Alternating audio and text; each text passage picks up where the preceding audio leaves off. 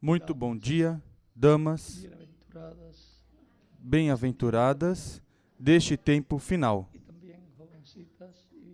E também jovenzinhas e adultos, crianças, homens, mulheres que se encontram nesta ocasião presentes. privilegio grande para mí estar con ustedes en esta ocasión. É um privilégio grande para mim estar com vocês nessa ocasião. Já conheceram minha filha Ruth, minha filha mais velha,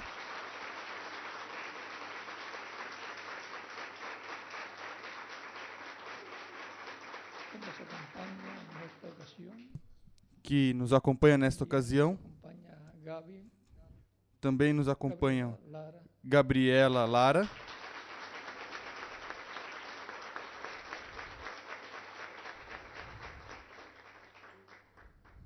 ellas son de la Embajada de Activistas.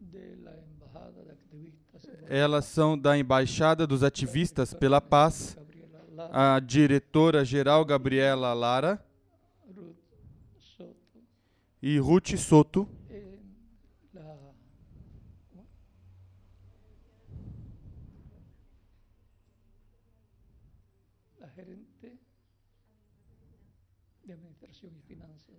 é a gerente de Administração e Finanças da Embaixada dos Ativistas pela Paz.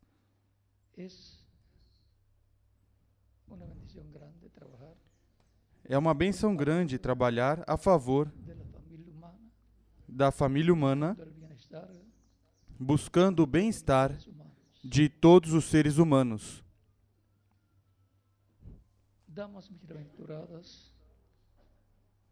damas bem-aventuradas, escolhendo a melhor parte,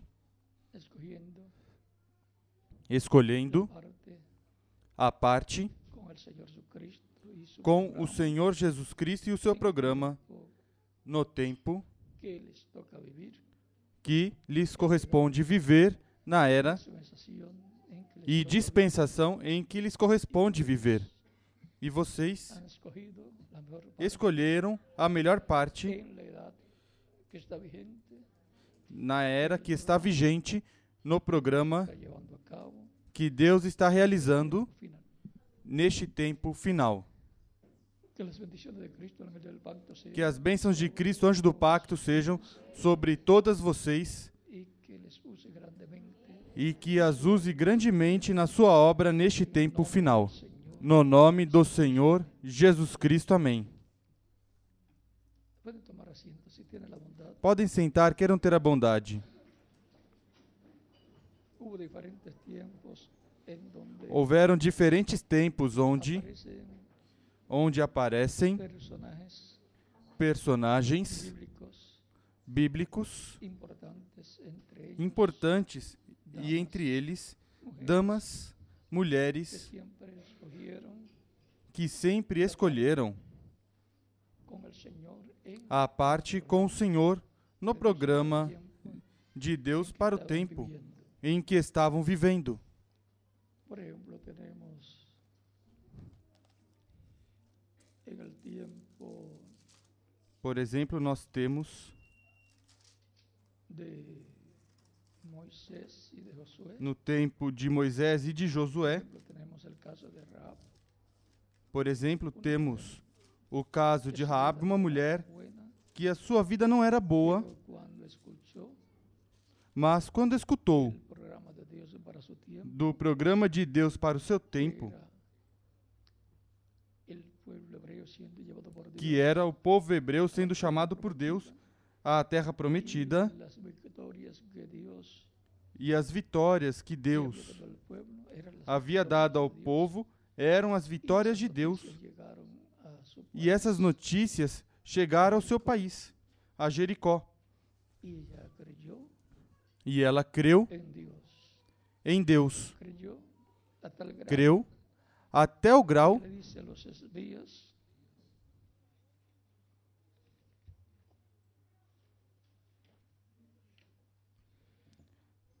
Que ela disse aos espias, que ela disse aos espias que essas notícias tinham chegado até lá. e o povo de Jericó está assustado.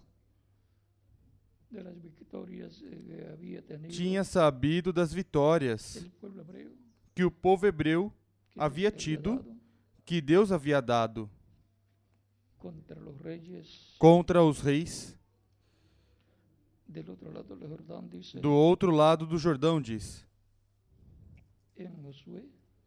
Diz em Josué, capítulo 12 verso 1 en adelante capítulo 2, versículo 1 em diante. fue cuando Josué mandó esos espías Isso foi quando Josué mandou estes espias. capítulo 12 verso 9 en adelante dice Capítulo 2, versículo 9 em diante diz: Antes, que Jehová os ha dado. De, e lhes disse: Bem sei que o Senhor vos de deu essa terra e que o vosso pavor caiu sobre nós e que todos os moradores da terra se derretem diante de vós. Temos ouvido Como o Senhor secou as águas do mar vermelho diante de vós, quando saíeis do Egito, e também o que fizestes aos dois reis dos amorreus, Seom e Og, que estavam além do Jordão, os quais destruístes. Ouvindo isto.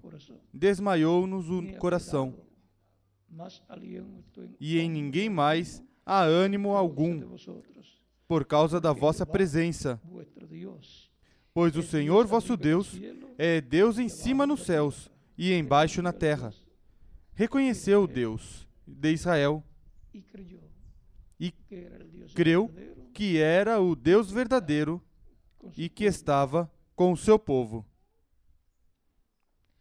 Os ruego a- pues ahora que me juréis por Jehová que como he hecho misericordia con vosotros, Agora, pois, jurai-me, vos peço, pelo Senhor, porque usei de misericórdia para convosco, que vós também dela usareis para com a casa de meu pai.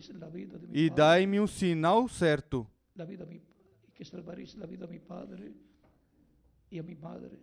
de que conservareis a vida a meu pai e a minha irmã, como também a meus irmãos e minhas irmãs, com tudo o que tem, e de que livrareis as nossas vidas da morte. Então, lhes responderam, então lhes responderam os homens: A nossa vida responderá pela vossa, até o ponto de morrer. Se não denunciardes esse nosso negócio, e dando-nos o Senhor essa terra, usaremos contigo de misericórdia e de fidelidade. Então os fez descer por uma corda pela janela, pois a sua casa estava sobre o muro da cidade, e ela morava sobre o muro. E "Marchaos disse-lhes: Ide-vos ao monte, para que não vos encontrem.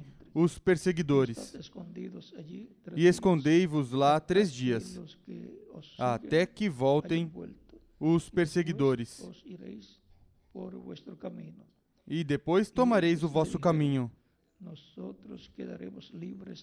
E disseram-lhes os homens: Desobrigados seremos desse teu juramento que nos fizeste jurar, com que nos fizeste jurar. Se vindo nós à terra,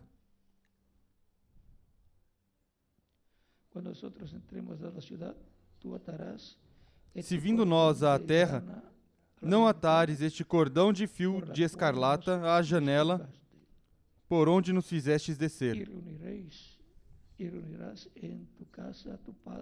E não recolheres em casa contigo a teu pai, a tua mãe, a teus irmãos, a toda a família de teu pai. Qualquer que sair- Qualquer que sair fora da porta da tua casa, o seu sangue será sobre a sua cabeça, e nós seremos sem culpa. Mas qualquer que estiver contigo em casa, o seu sangue. Seja sobre a nossa cabeça, se nele se puser mão.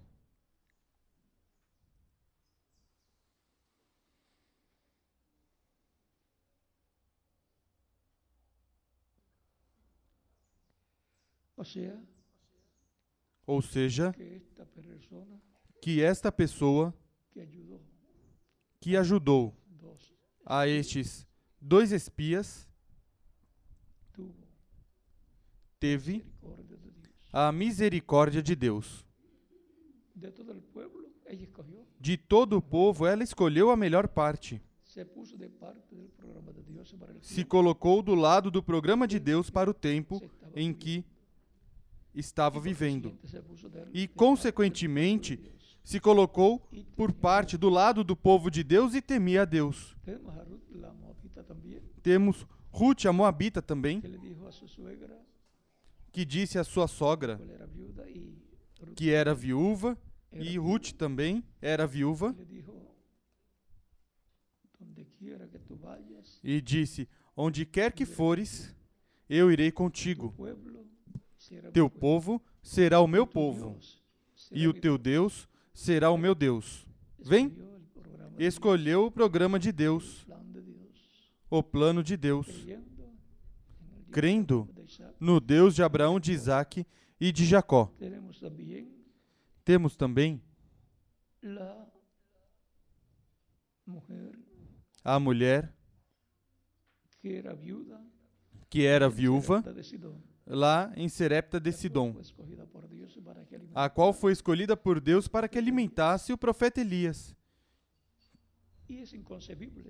E é inconcebível para muitas pessoas que uma mulher viúva, que somente lhe restava um pouquinho, um punhado de farinha,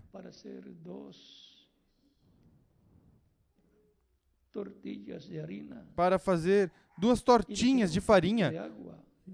e restava um pouquinho de água, a qual?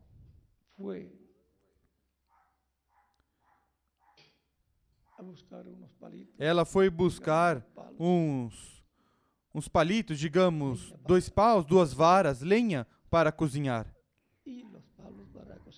E as varetinhas para cozinhar são duas varetinhas. Se colocam assim e então, à medida que vão gastando, vão se sendo consumindo, cada um empurrando, cada um para que o fogo permaneça.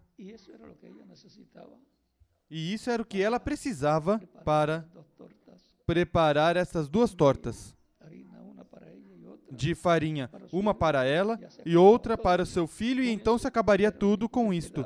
Era o único que lhe restava. E esperar e esperar a morte depois disso. Mas vejam no momento mais crítico, onde somente lhe restava um punhado de farinha. Ella escogió Ela la escolheu a melhor parte. Um punhado de farinha era o que restava e um pouquinho de azeite. parece para amassar a farinha. E, en ese momento neste momento, chegou o socorro da parte de Deus. Era o programa de Deus para aquele tempo, sendo que Elias era o profeta mensageiro de Deus para aquele aquel tempo e estava trabalhando na obra de Deus, no programa de Deus. Vejam como ela foi unida por Deus. ao programa divino e, consequentemente, se tornou a que alimentaria, foi aquela que alimentaria o profeta Elias, e somente o que ela tinha era um punhado de farinha. E Elias disse para ela: Não tenhas nenhum temor, não vai faltar a farinha na tigela, ni tampoco el aceite. Nem o azeite vai faltar.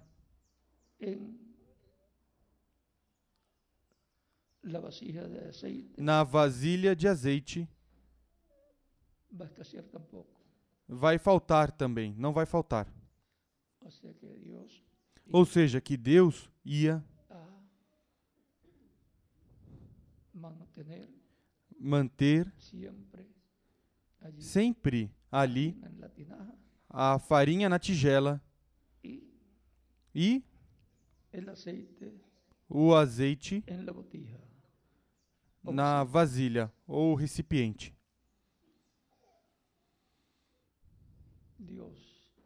Deus também havia provisto o maná todos os dias ao povo hebreu durante a sua trajetória no deserto, e carne também. E num deserto,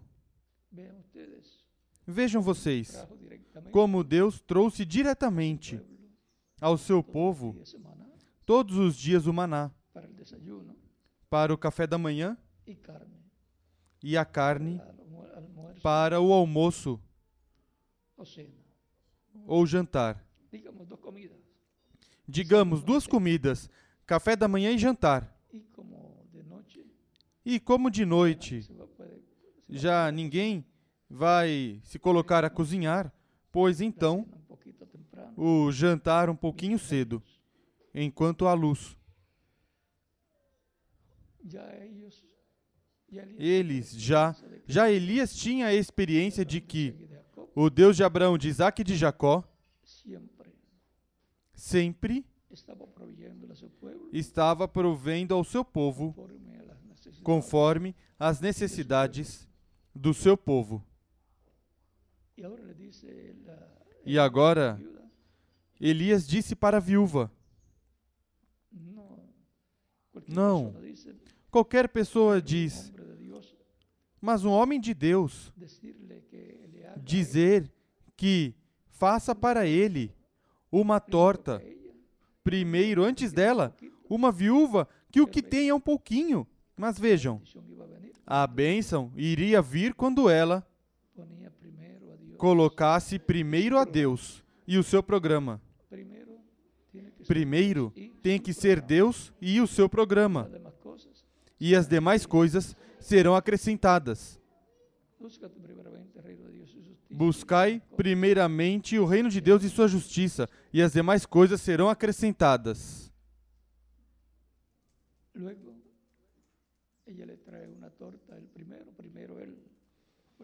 Em seguida. Ela traz uma torta para ele primeiro, primeiro ele, porque primeiro é a obra de Deus, o programa de Deus onde ele está manifestado.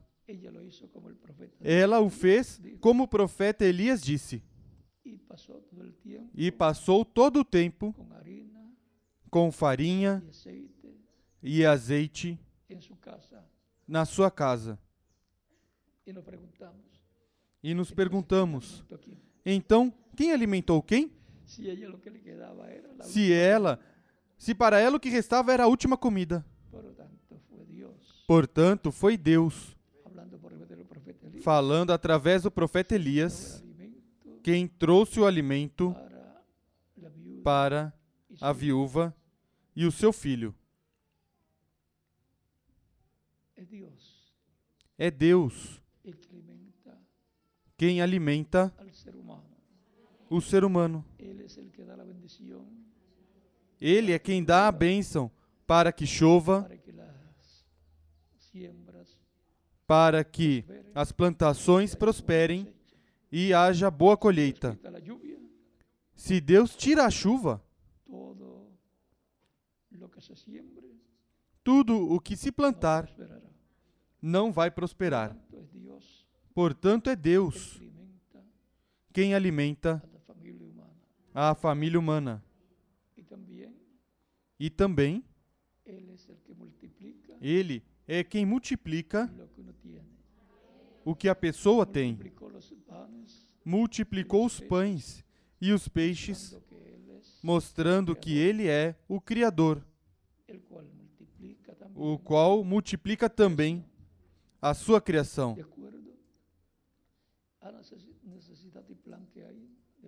de acordo com a necessidade e plano que há da parte de Deus para este tempo. Temos também o caso de outra senhora, essa agora não viúva, mas já tinha alguns anos, e o seu esposo, diz a Escritura que já estava avançadinho em idade. E era uma senhora que de mútuo acordo com seu esposo, quando Eliseu passava por este lugar, por essa cidade, eles o recebiam no seu lar, o atendiam muito bem, e ao seu servo, seu servidor, e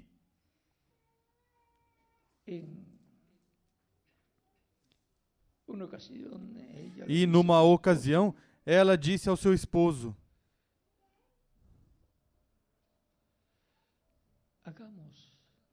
Vamos fazer uma casinha aqui, um quartinho, uma quartinha, uma casinha, um quartinho para este varão de Deus, Eliseu e seu servo, para que quando passarem por aqui estejam cômodos, acomodados. E teremos para ele água, e certamente, se nesse tempo preparavam café, Vem. Teremos um cafezinho pela manhã, imagino, e o seu cafezinho da manhã o levaremos e assim por diante, porque ela e o esposo amavam muito a obra e reconheciam, sabiam quem era o mensageiro de Deus para esse tempo. E não tinham filhos. Vejam o que diz.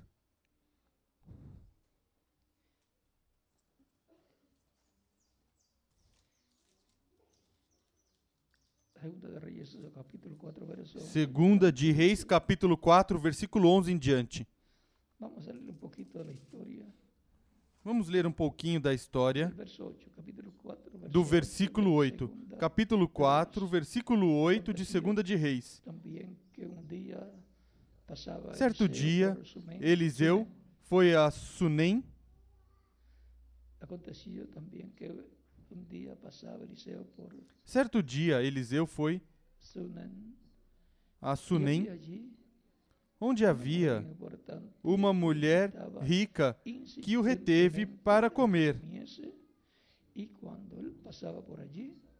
E todas as vezes que passava por lá, entrava para comer.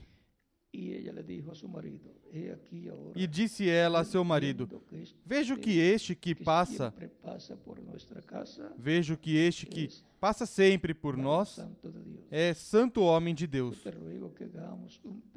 Façamos-lhe, façamos-lhe um pequeno quarto no terraço e ali lhe ponhamos uma cama, uma mesa, uma cadeira e um candeeiro. Ou seja, un pequeño aposento, um no pequeno aposento, não uma casa completa, mas un lugar. um lugar. amueblado. E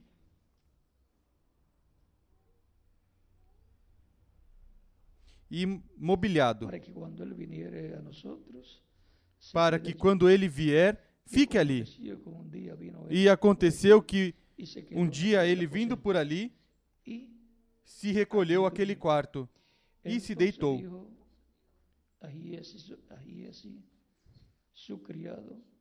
E disse Eliseu a Gease, seu criado: Gease, o criado de Eliseu, o moço de Eliseu, chama a sunamita. Chamando-a, ele, ela se apresentou perante o profeta. E disse Eliseu, disse Eliseu a Gease, ou seja, disse Eliseu a Gease, seu criado: he que tú has Dize-lhe, estado solícito Tu nos tem tratado, tu nos tem tratado com todo este esmero. Parece que estava estreando o quartinho que tinham preparado. E ali dormiu, dormiu tranquilo, dormiu muito bem. Tem de tudo para eles. E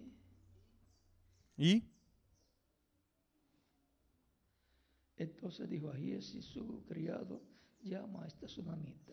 disse ele a seu moço Gease: Chama a sunamita. Chamando-a, Y cuando la llamó, chamando a ele, ela se apresentou dijo perante o profeta. él- dijo él entonces a Giesi, Disse Eliseu a Gease: he aquí tú has Dize-lhe, estado solícita por nosotros. Tu nos tem tratado com todo esmero. Agora, o que se há de fazer por ti? Agora vejam, uma pessoa que não tem nada e agora perguntando: O que você quer que eu faça por ti? Mas Eliseu aparentemente não tinha nada, mas ele tinha tudo, porque ele tinha o Deus de Abraão, de Isaac e de Jacó. E tudo o que ele pedia a Deus, Deus o concedia.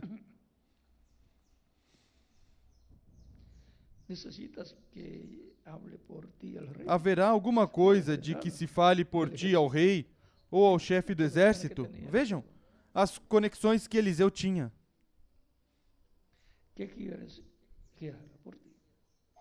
O que queres que eu faça por ti? E ela "Yo respondeu: Eu habito no meio do meu povo. Ou seja, ela estava bem, estavam vivendo bem, ela e o seu esposo. Não tinham de necessidade de fazer um pedido ao rei ou ao general do exército. Então disse o profeta: que pues le dice a Disse a Gease, o seu criado. Então disse o profeta: Que se há de fazer por ela? "He Disse Gease: Ora, ela não tem filho. E o seu marido é velho.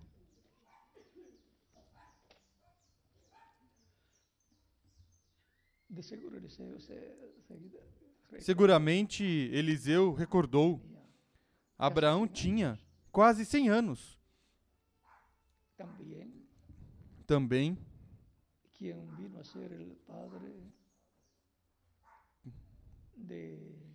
quem se tornou o pai de quem?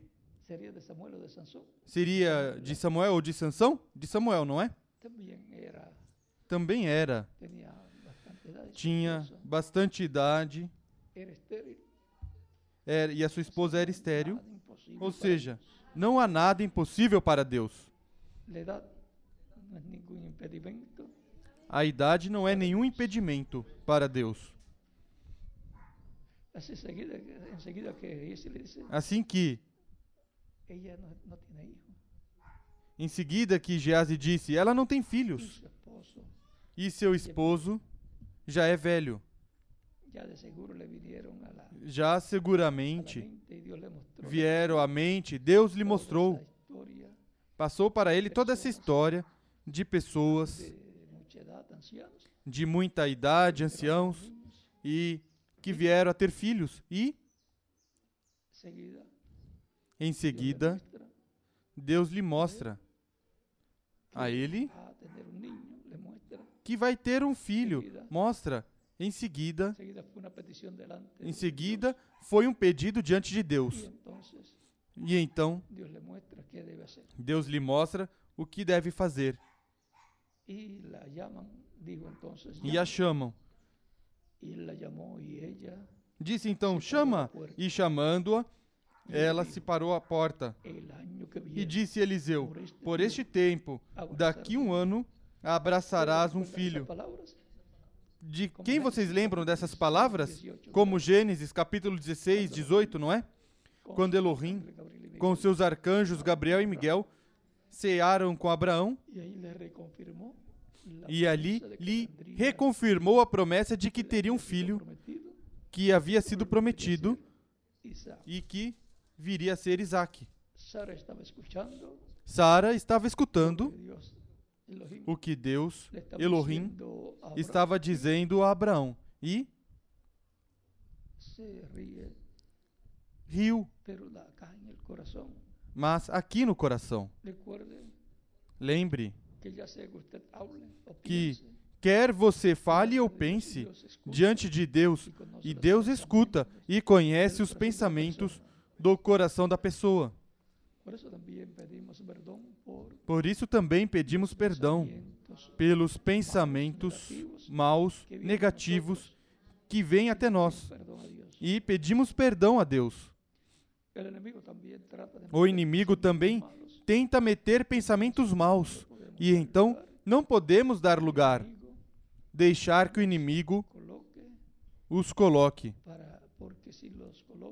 porque se ele os coloca e você os aceita, então plantou uma semente que vai fruto. e produzir um fruto. Portanto, os pensamentos negativos maus, você os rejeita. Não deixe que o inimigo plante coisas más, semeie coisas más. deja que la siembra Porque se deixar que ele semeie e você aceita esses pensamentos que não são de Deus, você aceitou uma semente que não é de Deus, a qual vai nascer, vai crescer e produzir fruto. Lembrem do caso de Judas Iscariotes, que disse que o diabo já tinha colocado no coração de Judas Iscariote entregar o Senhor. Já tinha colocado, já estava no coração. Lembrem essas diferentes ocasiões em que encontramos por exemplo, o caso em que uma mulher derramou um frasco de- perfume e do caro, de unguento e caro. Sobre Jesus, sobre a cabeça de Jesus. E Judas em seguida disse. Não deveria ter sido feito isto, deveria ter sido vendido 300, me parece por uns era, 300, me parece que era, algo que era muito dinheiro, para então dar aos pobres. E Cristo disse: pobres sempre vão existir. Ou seja, que com isso não vai se resolver o problema dos pobres. Ela fez uma boa obra, Me ungiu para a minha sepultura. Vejam como o que depois queriam fazer quando Cristo tinha morrido. Já No a domingo, foram ao túmulo para quê? Para ungí-lo e prepará-lo. Mas já o tinham ungido de antemão. Uma mulher a que amava a Deus, amava reconocía Cristo, o reconhecia como Messias, reconhecia o mensageiro desse tempo la obra que estaba e a obra que estava sendo realizada. E vejam como ela, sem perceber, ungiu o Senhor. Uns quantos dias antes o ungiu para sua sepultura. E Cristo disse: Boa obra fizeste, bom trabalho. Foi uma dama Bem-aventurada no seu tempo. Por quê? Porque escolheu a melhor parte. Mas. Judas, mas Judas sempre protestando e buscando faltas a Cristo e aqueles que trabalhavam na obra a favor de Cristo no programa para o qual ele veio para ele realizá-lo. encontramos encontramos que já estava semeado nele algo negativo. E o que ele pensava era no dinheiro. Diz, porque era ladrão e sempre tirava uma parte para ele. Ou seja, que estava preocupado No que iria ficar para ele, ou o que ele iria tirar, não de acordo com o Senhor. Porque se o Senhor disser, tu pode tirar tanto por cento de tudo o que me dão para trabalhar na obra. Você pode, o Senhor lhe disse, você pode tirar tanto por cento do que te dão para trabalhar na obra, pois estava bem. Mas não, ele determinou ele mesmo tirar para ele, porque era que diz a escritura, porque era ladrão. Assim que vejam como como a pessoa não pode estar interessada no benefício pessoal, na obra. Não pode estar interessada a pessoa em tirar para si próprio da obra, ou seja, roubar da obra. É muito mal, diz a escritura, el reino de Dios que no reino de Deus diz: Fazei tesouros nos céus, onde ladrões não buscam, não roubam, não há, não entram lá, nem nem a, a ferrugem corrompe. Ou seja, que não estarão lá os ladrões no reino de Deus. Sempre que trabalhar na obra, sempre deve-se trabalhar na obra com o coração puro de todo o coração. Nós temos um caso muito formoso também, o caso da Virgem Maria, a qual apareceu ao anjo Gabriel, o qual seis meses antes tinha aparecido a Zacarias, o sacerdote, que estava encarregado nessa etapa, neste tempo, correspondeu o dia ou a temporada aos da sua classe de oferecer o incenso diante de Deus, no qual as orações do povo subiam diante de Deus. E, cada, digamos, cada mes. e digamos, a cada mês poderia 15 ser, a cada un mes, 15 cada- dias ou mais de um mês, mas digamos, a cada mês correspondia a um grupo de sacerdotes fazer este trabalho. E dentre eles, pois, um fazia, e assim por diante. E cada um no seu devido momento. E quando está oferecendo o incenso no altar do incenso, aparece para ele ao lado direito, parece que foi, não é? Ao lado direito do altar, o anjo Gabriel. O sea, Ou seja,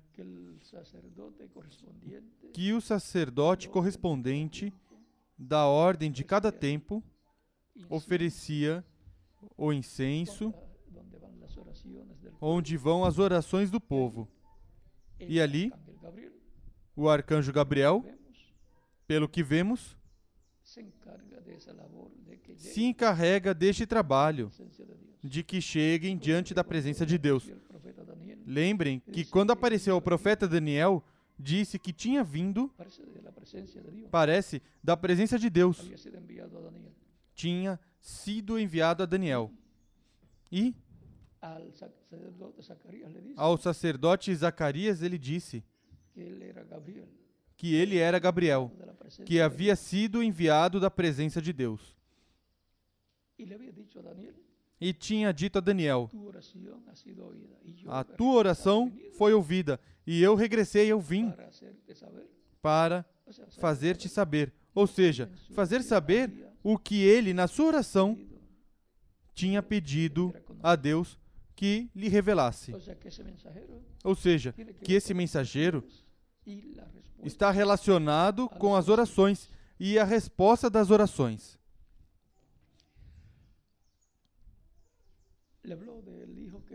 Falou Do filho que. Zacarias iria ter através da sua esposa Isabel. E o sacerdote Zacarias disse: "¿Cómo, eh, ¿cómo va a ser Como, como isso vai ser possível? Se a minha esposa já é, digamos, com idade avançada e estéril. Él le dice, yo soy Ele Gabriel". disse: Eu sou Gabriel. Se identificó Se identificou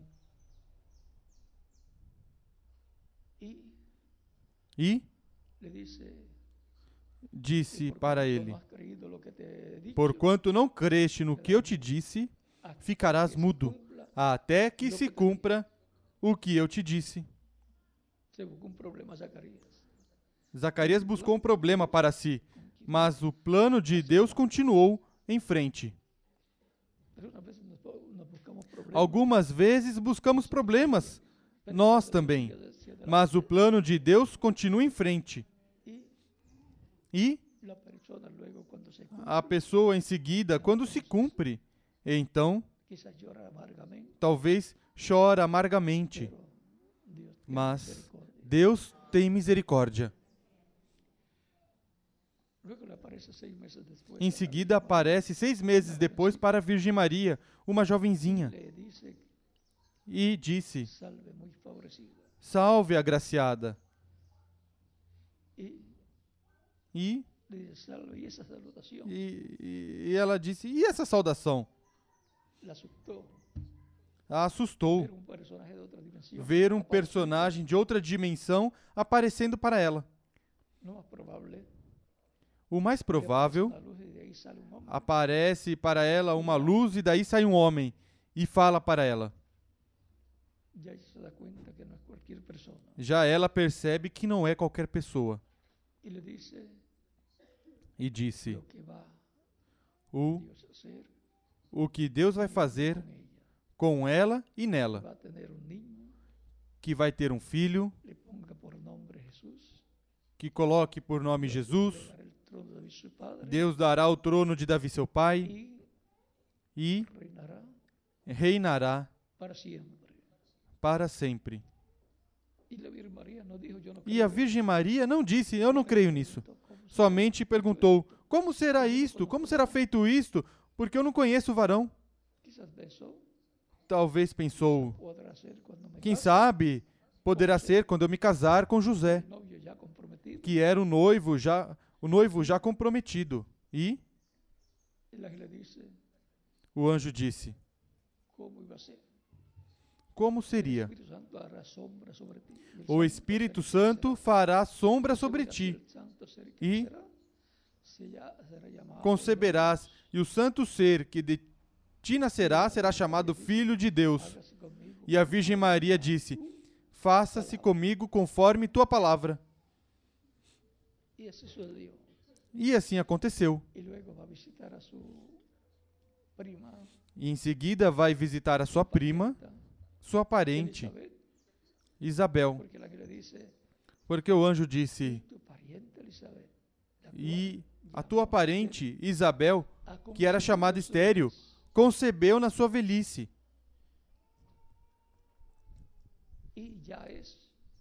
ya cuarto é. O sexto mês dela. Ou seja, ela já tinha seis meses. Portanto,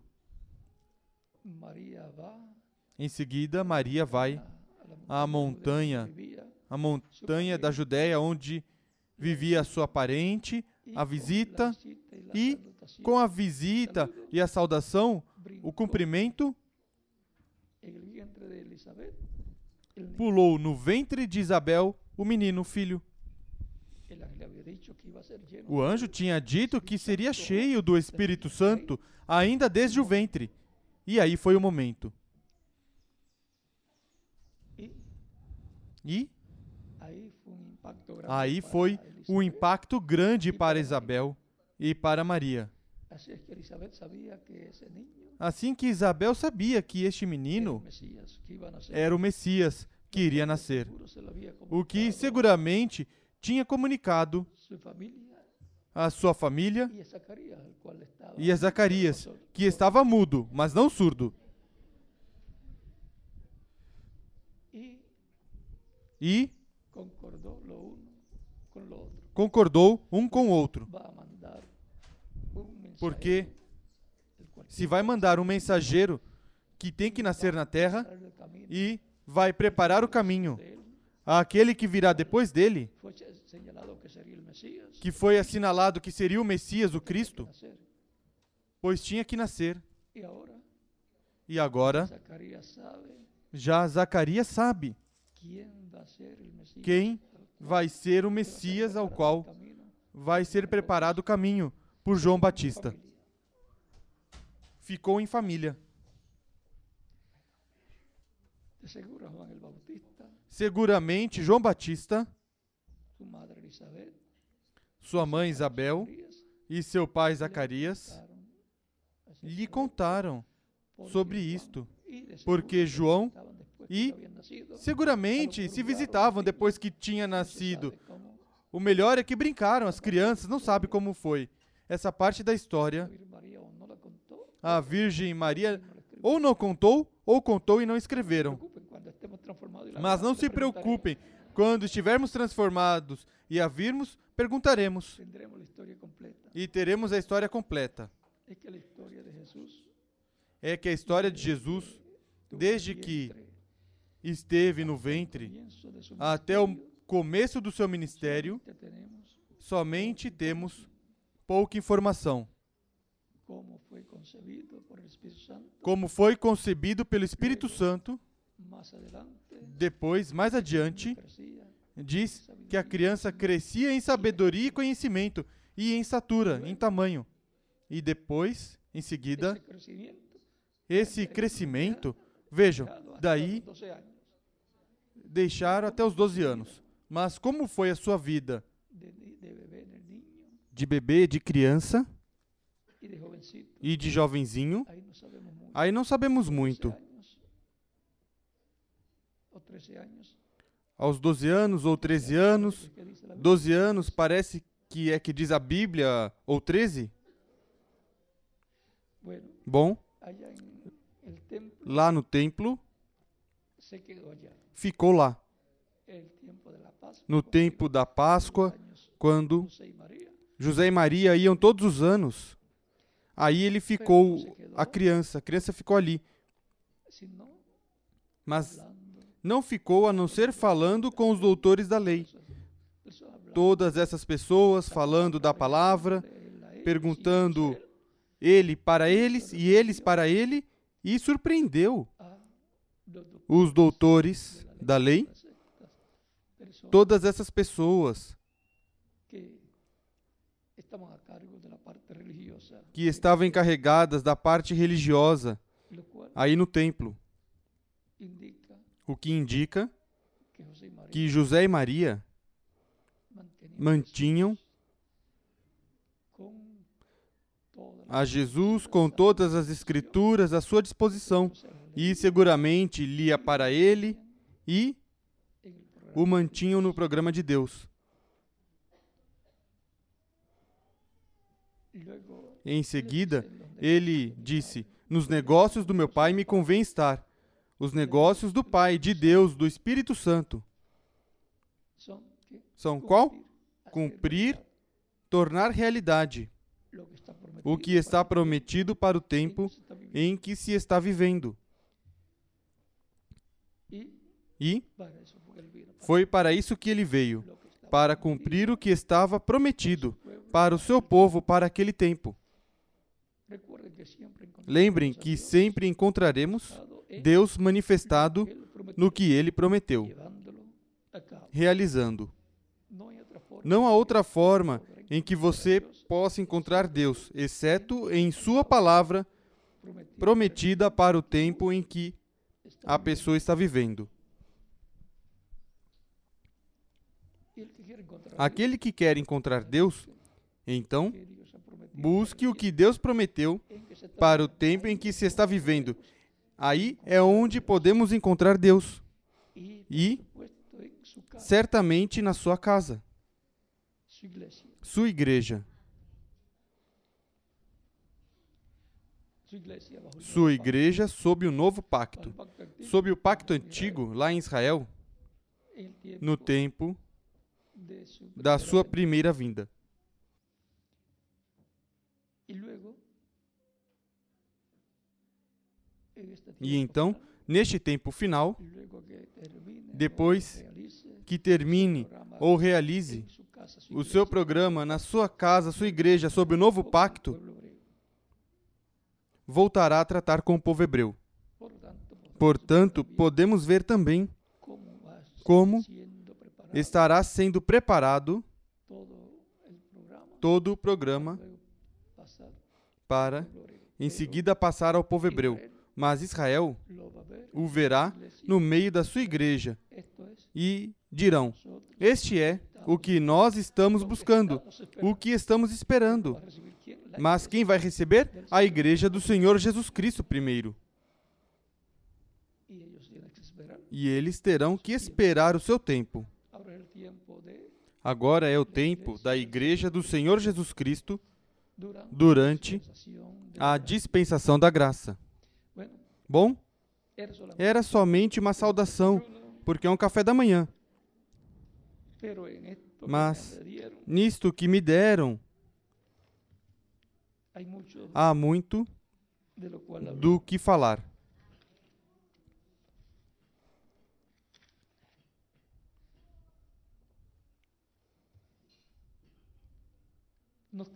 Não estava o de Maria, mas então o tivemos em, em acréscimo a tudo que estava, os textos que estavam aqui escritos.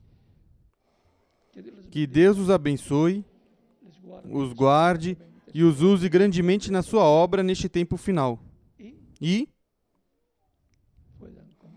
Possam compreender as palavras de Jesus, que escolheram a melhor parte, a qual não lhe será tirada, e que sempre os use e Cristo os ajude em seu programa, os use grandemente neste tempo final, na etapa, era e dispensação em que estamos vivendo.